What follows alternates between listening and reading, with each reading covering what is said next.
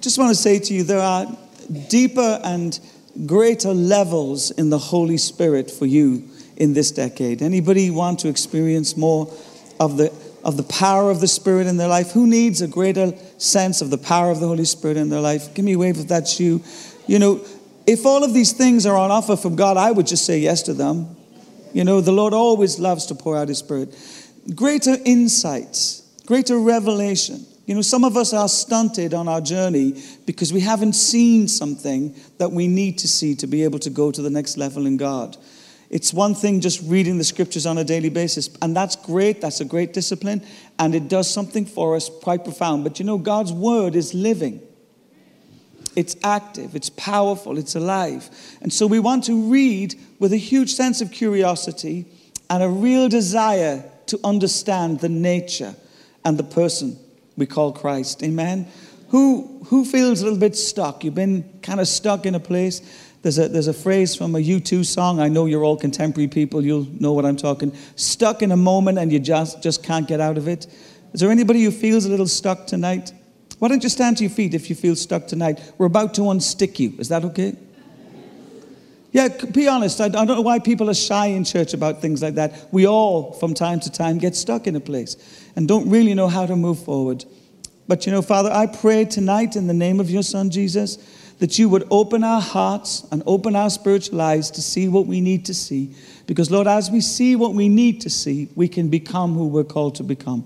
Father, I pray in Jesus' name for increased revelation. Lord, you would just speak prophetically over our lives. Lord, we're reading your word, it'll jump into our hearts. Rhema coming from heaven, Lord, bringing life and resources for us to move forward. And Father, right now in Jesus' name, everybody who's stuck, we unstick them in the heavenly realms, Father. Your word says, What we loose in the heavens will be loosed on earth, Father. We unstick them in the heavenly realms. And whatever's causing them to be stuck to that place, we break those chains in Jesus' name. Father, we release your people into abundance, into fullness, and into blessing. And all God's people said, Amen.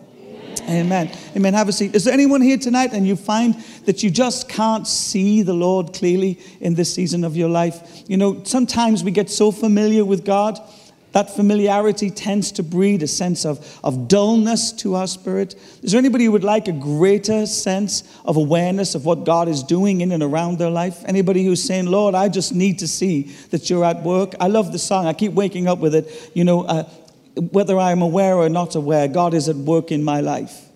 That's the truth. Listen, I can't think of the song, but I keep waking up with it every single morning these last few months. You know, whether I'm sleeping or whether I'm awake or whatever's happening, you're always at work. And God is always at work in our lives. Amen, church? Always at work. He never sleeps and he slumbers. He can't keep away from you and he won't take his hand off you. God is absolutely besotted with you. And he's besotted with bringing you into fullness and bringing you into life. And is there anybody here who just thinks that your, your capacity to see him and your, your kind of awareness of what he's doing has just become a little bit jaded, a little bit tired. If that's you, why don't you stand for me, please? No, this is not normally what we do on a Sunday night, but it may become normal to us. Is that okay? Is it okay to allow the Holy Spirit to minister to people? Do we have to wait to the end for that to happen?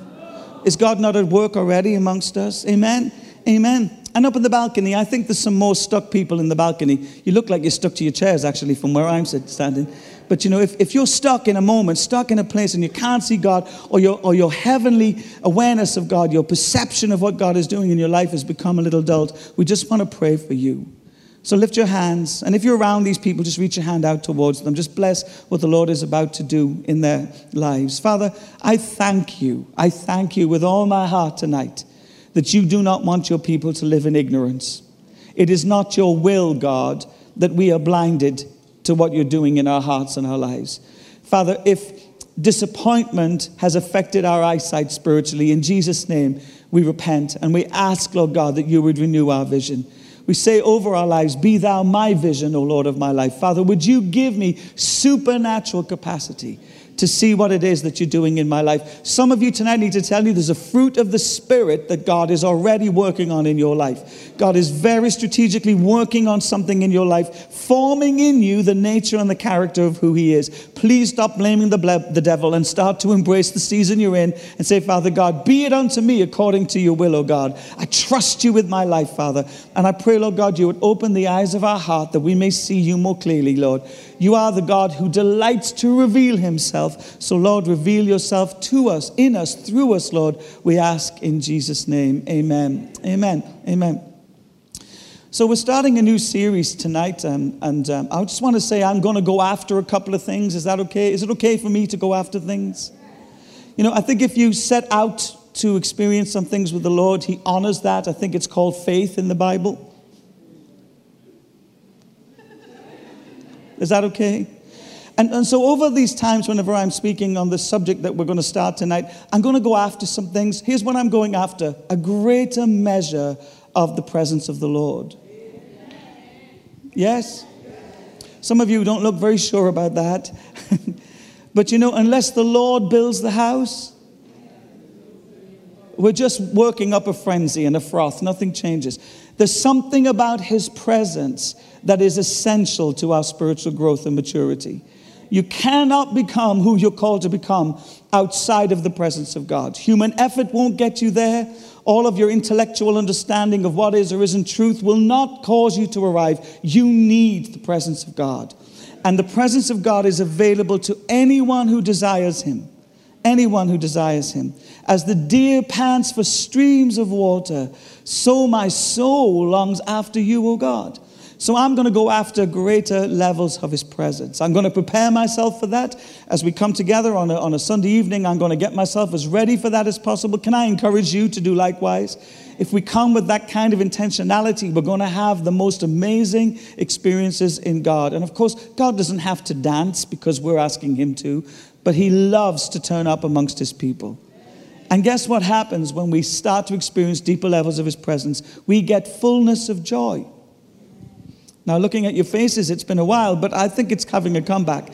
We get fullness of joy. Now, that's not superficial. That's not, you know, happiness in the sense that we understand it. It's just that great and glorious sense that it is well with our souls. Our God is good.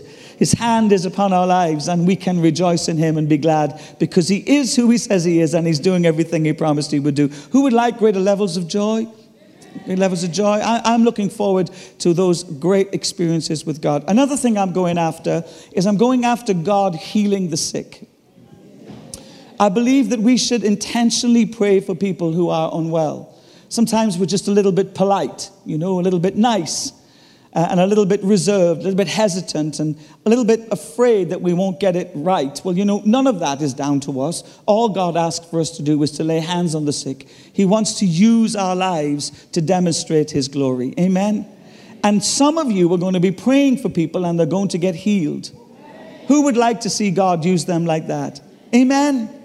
Amen. So I'm looking forward to all of the great things the Lord is going to do. And at the end of tonight's service, we're going to start with that intent. We're going to be praying for people who have physical difficulties in their bodies. Another thing I'm going after is renewal. I believe that we really need to be renewed. You know, when you live with Jesus as we do and walk in the world the way we best can, you find that you pick up some things. Do you ever notice that? It's almost like we need a heavenly antivirus. We just pick up some things, we just collect some things that aren't good for us. And we may have started out this year with all kinds of great expectations to find that we're not living in that same sense of consistency. I believe that God, this is a moment where God wants us to break through into something fresh, into something new in the Holy Spirit. And that's more than just encounter. That's God upgrading our lives and renewing our souls and restoring us for all that He wants to do. Do you know that joy can take you where diligence won't? Hello? Do you know that God, through the sense of the love that you feel in Him, the Father's love, will draw you into the great deep places that God has for you? And you can be really, really hardworking and trying to be disciplined, and you will not get there in the same way or manner. It's love that draws you to deeper things in God, not just duty or responsibility. So, how many of us would like a greater sense of that amongst us, that refreshing of the Holy Spirit? I think the psalmist David puts it this word Restore to me the joy of your salvation. Oh God, let it come. Let it come, Holy Spirit. Let it come over us tonight. Anybody in the balcony want the joy of God's salvation to be restored? Or what about here on the lower level? The joy of the Lord's salvation to be restored? Come on, church. Come on. Just work with the Spirit. He wants and desires to do something fresh and new for you. And the fourth thing that I'm going to go after, and I, I, feel it's an invitation from God, please don't think I'm being audacious, I'm going to go after salvation. I want you to start praying and bringing people on Sunday evenings for the Lord to bring them to salvation. The work that you're doing behind the scenes can come to a moment where somehow in the atmosphere and all that God is doing, people start to have a revelation about who Jesus is. And I'm believing we're going to see many people saved in this decade. You know, I believe it's countless thousands of people that are going to come to faith in this decade. Now, I can tell by your lack of affirmative response that you don't have maybe the same sense, and that's okay because I've had times and seasons like that. But you know, our confidence is not in our confidence. Our confidence is in the God who is able to do immeasurably more than all we ask or imagine. And God loves to bring people into relationship with Him. So be praying for people, invite people along, and every time we meet, we're going to just ask the Lord to touch hearts and open people up to the reality of who Jesus is. So those are my four intentionalities over these next few weeks as we gather. But tonight, I want to draw your attention to something that I think is a good starting point for us, and we've kind of sung it, but we need to become it. Um, the title of tonight's sermon is Getting Back to God. It seems to me that the church loves to sing songs it doesn't believe. We say Christ is enough, and we've been singing that tonight, and we've sung it a few times today. It's a great song, but actually, we keep adding things. We think it's Jesus plus, don't we?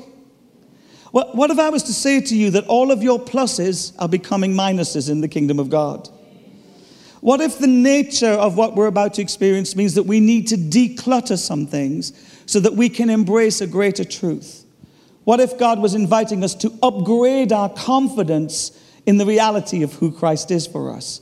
What if God was leading us beyond just our human intellectual endeavor to the place of revelation, posturing us before Him with certainty and confidence that the God that we worship has everything at His disposal to do what He chooses to do in our lives and the world around us? What if we need to get rid of something so that we can embrace a greater truth, a greater level of revelation that Jesus is more than enough? I mean, we've sung it today. You're more than enough. You're more than enough for me, Jesus. But I guarantee you that throughout the course of this day, you've added a few ingredients. We're singing Christ is enough. He's more than enough for me. And I guarantee you by the morning, because he hasn't turned up the way you expected him to or performed the way you wanted him to, you will have added certain human endeavors. What if I was to say to you that Christ, the certainty of who he is, the promise of all that he brings, and the reality of him being the King of Kings is more than sufficient to produce in you and to produce through you the kingdom of heaven. Christ is the all sufficient one. You are not, and He doesn't need you to add anything to that. And you could certainly never take anything away from that reality. Everlasting to everlasting, which is ever faithful to ever faithful, is the Lord. God is always good, He is excellent. I mean, if you think of something that's excellent and multiply it by about a billion, you might start to have some idea of the reality of who God truly is. He is everything we dream and far more than we can imagine. Do you know that God is better than you think He is? How many of us think that God is good? You're just on the fringes of His goodness. There is a place to journey with Him in this decade where His goodness, even though you can't fully understand it, becomes available to you. Anybody here tonight think that God might be powerful? You see, I've seen God powerfully heal bodies. But you know, the greatest miracle for me is people coming out of blindness into the revelation of who Jesus is. If God can do that, He can do anything. And as we step towards this decade, He is more than enough to bring people into the kingdom of God. Yes, He will use you. Yes, you will partner with Him to that end. But actually, it's God who saves. You don't save anybody, you don't heal anybody. And it feels to me that we have a vocabulary that isn't a reality sometimes. It seems to me that we have a gap in our understanding. We say, God, you are all sufficient, but we live like He isn't. We live like He is not interested. We live like He's not involved. God is with you. God is with you, church. God is here. He's here in all His fullness. So let me take you to the scripture, and I'm going to just say a few things, and we're going to have a time of ministry. So I'll, we'll try not to be too long, but I'm Irish and we talk for gold. Okay, Psalm 20, Psalm 20 for me. It's a, a, scripture I've read, I don't know how many hundreds of times over my walk with Jesus Christ, but it somehow just impacted me in this last week or two as I was going through some personal circumstances, and I felt that God really ministered to me through this word. Psalm 20, verse 7 says, Some trust in chariots, and some trust in horses. And I think the authorized version says, But we will trust in the name of the Lord. Why don't you say that out loud with me? Some trust in chariots and some in horses, but we will trust in the name of the Lord. One more time. Some trust in chariots, some trust in horses, but we, how about I, will trust in the name of the Lord. You see, at a casual glance of this scripture, it does not look like it has any great relevance to our day to day living. In fact, having read it a number of times myself, I confess to you that I haven't necessarily seen the invitations attached to it that God would have me see. And I think the reason for that is it sounds a little archaic. I mean, has anybody seen today a chariot running around the streets of London? No, I don't think they're allowed on the roads these days, are they? And we see them as something that's from the past or a bygone age, or indeed something that's not necessarily of any relevance to us in our thinking. But actually, the truth is, as we look at this word, and we have to really look into it a little bit deeper, we can see that God's word is timeless. And everything written in his word has life attached to it. God's word is powerful and it's transformative. And when you start to allow His word to form its reality in you, you come into a greater sense of God's reality. I saw something here I never saw before, and I, I want to say a little bit about this particular scripture. Um, I don't normally share out of what is a current experience for me. I usually like to think that I've gone, gone through something, but actually, I've been going through a season in the last few months, really, of uncertainty about a whole bunch of things, a lack of clarity about certain things. I've tried to do warfare in certain ways. Have you ever tried in certain seasons of your life to repeat what you did the last time you were in the warfare? Has anybody discovered it doesn't always work? Whatever weapon you were using back there doesn't seem to be affecting right here. Has anybody ever discovered that? And so I felt the Lord just begin to minister to me around this. And uh, a couple of things that He showed me I wanted to share with you, and I will do so in a second or two. But context is important. In ancient Israel, the chariot was used for warfare. And it was probably akin to a missile today. If you had a chariot, you had an advantage. Okay? And it was a really powerful force because as it sped through the battlefield, on the inner circle of its wheel, in the, in the hub of its wheel, it would have these large blades that would stick out, and they would just destroy everything in their wake. Now, chariots held three people. There was usually the warrior, the person who was the skilled architect of warfare. There would be a shield bearer, that's somebody to bring protection to the, the warrior as he was seeking to uh, engage in warfare, and there was the chariot driver. You know, and most of these, most of these chariots were actually driven by very powerful horses, sometimes up to even four horses. And they caused fear and intimidation. And they moved really quickly and wrecked everything in their path. So as we look at the scripture, we realize there's a context to this. And it's a context that's certainly important for the Israelites, but also important for us today. And here's the reason why. Because while it says that some trust in chariots, others in horses, we will trust in the name of the Lord. What we see is a repetitive theme throughout the scriptures of God reminding his people that his name is more powerful than anything.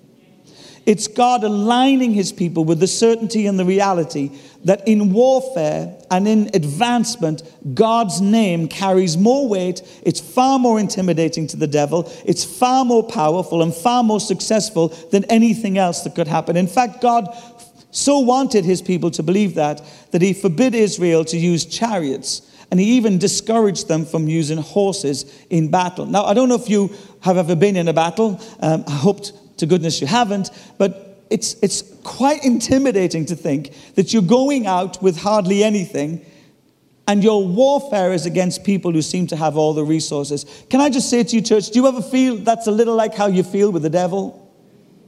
Like you, you feel like you have very little, very little faith, very little confidence, very little skill, very little ability. And it would seem to me that God's not trying to prop that up with some things, He's not trying to add some things.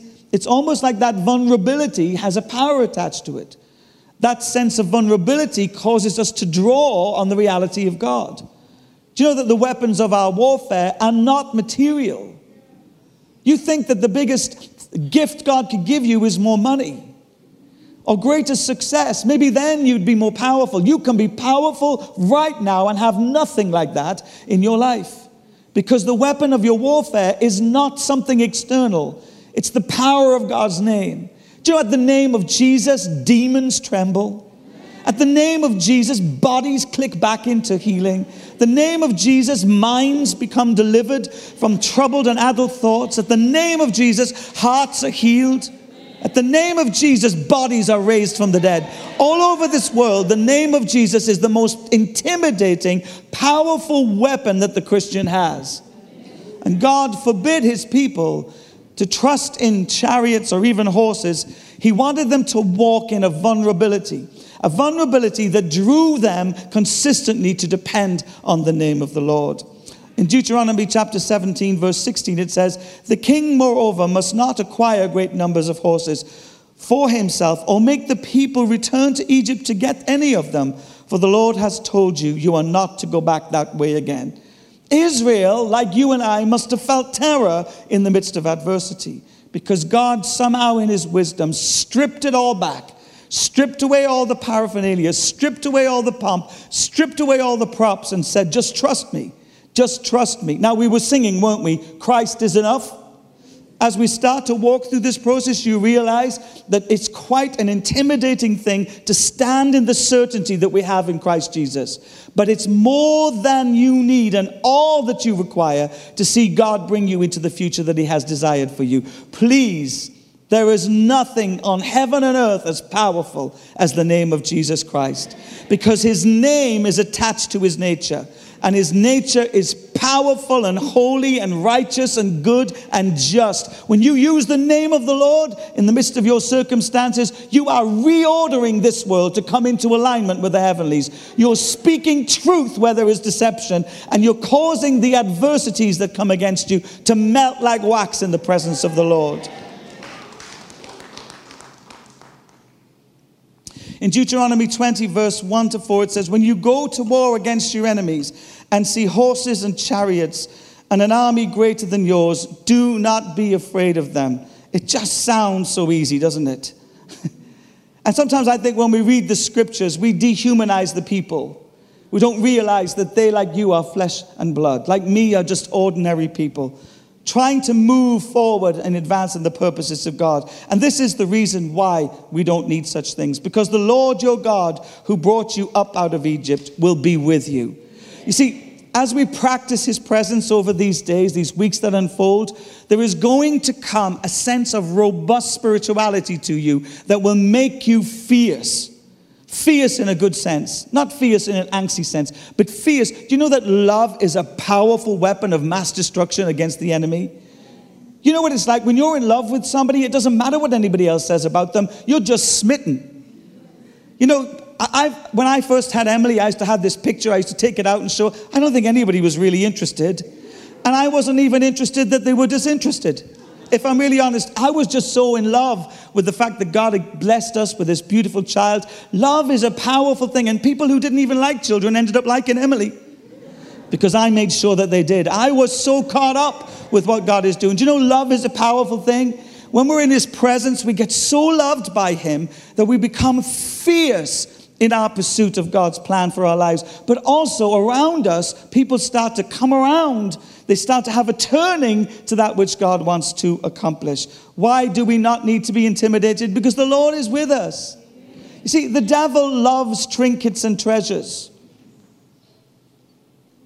The devil loves to, to, to show off. One of my favorite stories in the scriptures of how God uses just ordinary and, and, and stripped back humanity is the story of Goliath and David. There he was in all his trappings and his big mouth and his big shield and his big whatever else was with him. And David's is just this little boy, you know, he's like a, he's barely into his teens. But God was with him.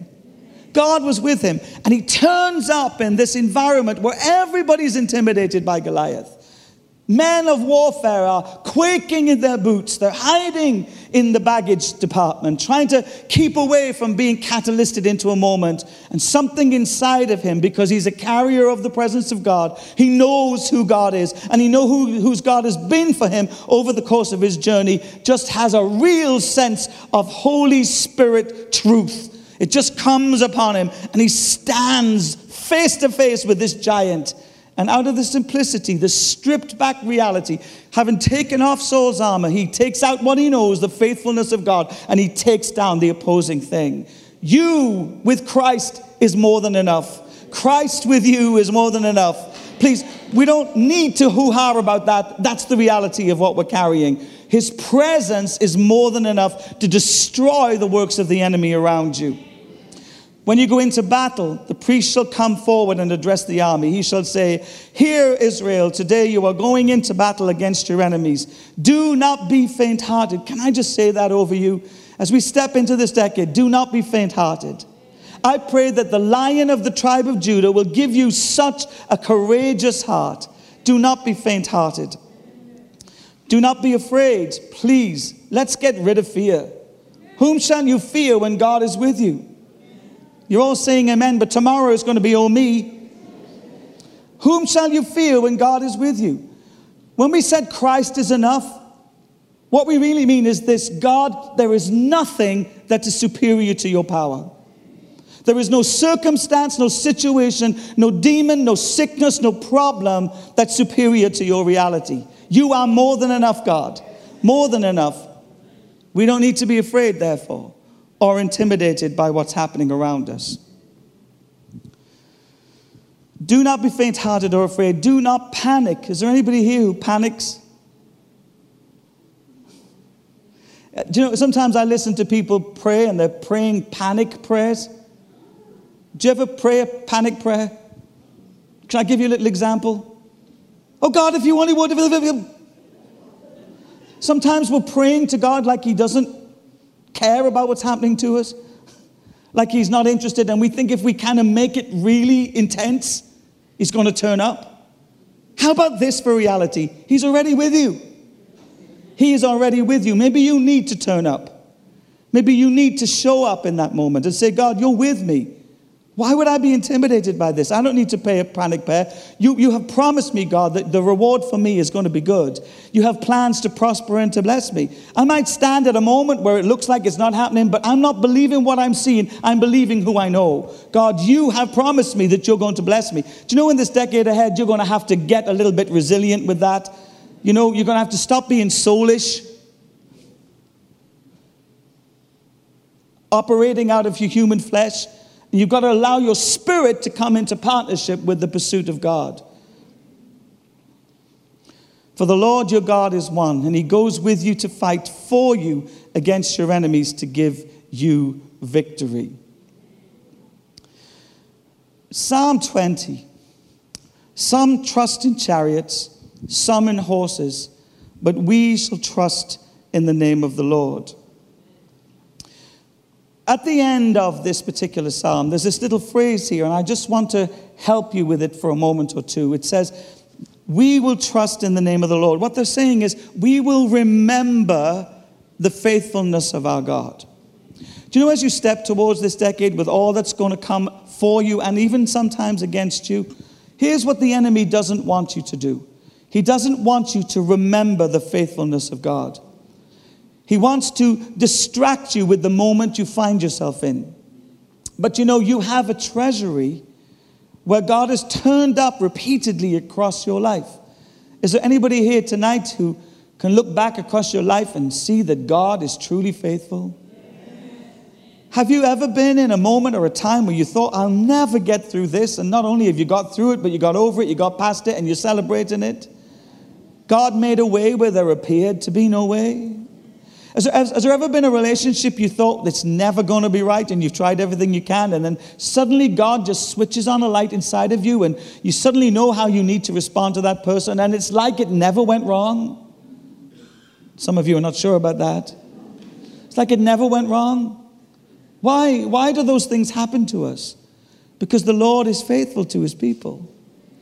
And he is faithful to the plan he has for your life. How many of us have thrown in the towel when we should have picked it up? Or you've just had so many fallings out with Jesus. Have you noticed? He's always generously kind and invites you back into relationship breakthrough after breakthrough, moment after moment, day after day, during the course of our life, since we were formed and knitted together in our mother's womb, our God is faithful. And He's faithful to you, and He's faithful to His promises. And you see, that's probably what David did whenever he was faced with Goliath. He recalled the time when he took down the lion, he recalled the time when he took down the bear. And there's something about remembering that bolsters our faith. When we see the hand of God and remind ourselves of the faithfulness of God, we get faith. We get courage to face the things that lie ahead. And so at the end of this particular scripture says that we God brought down the fallen, but we are risen and standing up because we have remembered the Lord. We have remembered his goodness. We've remembered his power. We've remembered his commitment to us. We've remembered his capacity to break through. So let me just talk you through some things that we need to get rid of, okay, so that we can embrace this clear reality that Christ is enough. What is a chariot in our modern context? Well, I think it, in essence, it's anything that we put our trust in that is formed or fashioned out of human ingenuity or capacity. For us to move forward in the decade that lies ahead, we cannot do it out of human logic. We must not rely on those things. Those things are temporal. I'm often faced with problems and I try and figure my way out. Do you ever do that? Does anybody like me? Or I figure I know somebody who could get me out. Does anybody do that? Or I recall a time or a season in my life where I did this and this happened. It's almost like I've, I've become slightly trained by the process. But can I say to you, as amazing as your ingenuity is, it's not the wisdom of heaven. You and I need the wisdom of heaven. We need God to speak to us. We need God to reveal to us his plan and his purpose. You know, the scriptures tell us that God's ways are not our ways and his words are not our words, but you would never know that because many of us in this room have a God that we have produced that's shaped in the conscious awareness of our own image. God's ways are higher than yours. You know, God has a key to unlock things and you didn't even know there was a lock? Do you that God has a word that will bring life and you don't even remember your name? God has ways. And as we step towards this decade, we need to understand his ways. Let me give you some examples. When you're faced with adversity, here's what you do you rise up. Okay, and we have lots of Bible verses to tell us that we should arise and shine, for the light has come. But actually, the weapons of your warfare are not in your human capacity to tear down strongholds. Here's the rising up. It's called falling down in the kingdom of God. If you want to truly rise up, you need to get down. That's a kingdom principle. Remind yourself the next time you start rising up. Okay, so if I've watched for years, and I'm not against this, but sometimes I think Christians complain about everything. I've worked this out. If you're going to complain, complain to somebody who can change it, otherwise known as prayer. And while we are upset with everybody about everything, maybe the one thing we need to do above all things is get down on our knees before the throne of grace and start crying out to God to bring transforming power to the world around us. Now, you can wag your finger and shake your head at all the injustice in the world. Okay? And you can have an opinion. I think opinions are little like faces. Everybody has one. Okay? And all of that is fine, but that's human. What we need is God to speak. We need God's wisdom on circumstances. What's going to unlock the city of London? Our human chariot capacity? Another program, another endeavor, another adventure? No, we need God to speak. God can unlock the city of London. God has a plan and a purpose for the city of London. Amen? Your workplace, you've been trying to move forward in it for years, and you've postured yourself and worked harder and done everything you can. Zilch. Nothing shifted or changed because you can't trust in chariots. You can only trust in the name of the Lord. If you want to move forward in that capacity, get down on your knees before God. You pray, God, give me the key to unlock this circumstance. Give me the key to win favor with this person. Lord, reveal to me your plan and your purpose in this moment.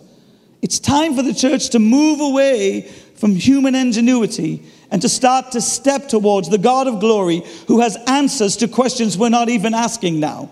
Revelation upon revelation to bring us into the fullness of his plan and his purpose. What chariot have you been trusting in your life? Now, some of us were born orphans. Now, what I mean by that is we may have had parents, but actually we've been survivors. I'm a survivor. We've been doing it since we were one. Okay? We don't know how to trust people. And just because you're a Christian doesn't mean suddenly it's all good with God. You've been doing it for yourself for years making your own way, moving yourself forward, finding your feet, whatever you want to call it. Actually, it doesn't get you where you need to go. All of that effort and all of that striving and all of that trying to be or produce what you think you can, it's all human. It's a chariot, and it will never produce for you what a wisdom, resounding word from heaven can produce. Please don't trust in chariots. Don't trust in your human ingenuity to bring about God's realities. Second thing is you can't trust in is in horses. Now, horses are created by God. There are sometimes the most glorious seasons in our life where God just shows up and gives us gifts. Have you ever noticed that? Is there anybody here who can prophesy? I'm ready. So anybody here who who's seen God use them to bring healing to another human heart? Come on, talk to me. Is there anyone here who's led anyone to Jesus Christ? Amen. They're great. God, the Holy Spirit is such a great gift giver.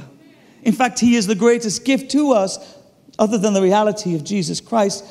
No other one will be able to help us move forward in our lives. But you know, in the season that lies ahead, your gifts are not going to cut it. Even if they've come from God, they're not going to be sufficient. Because your gifts are temporal. What God wants us to rely on is something far more than just the blessings that He's given us.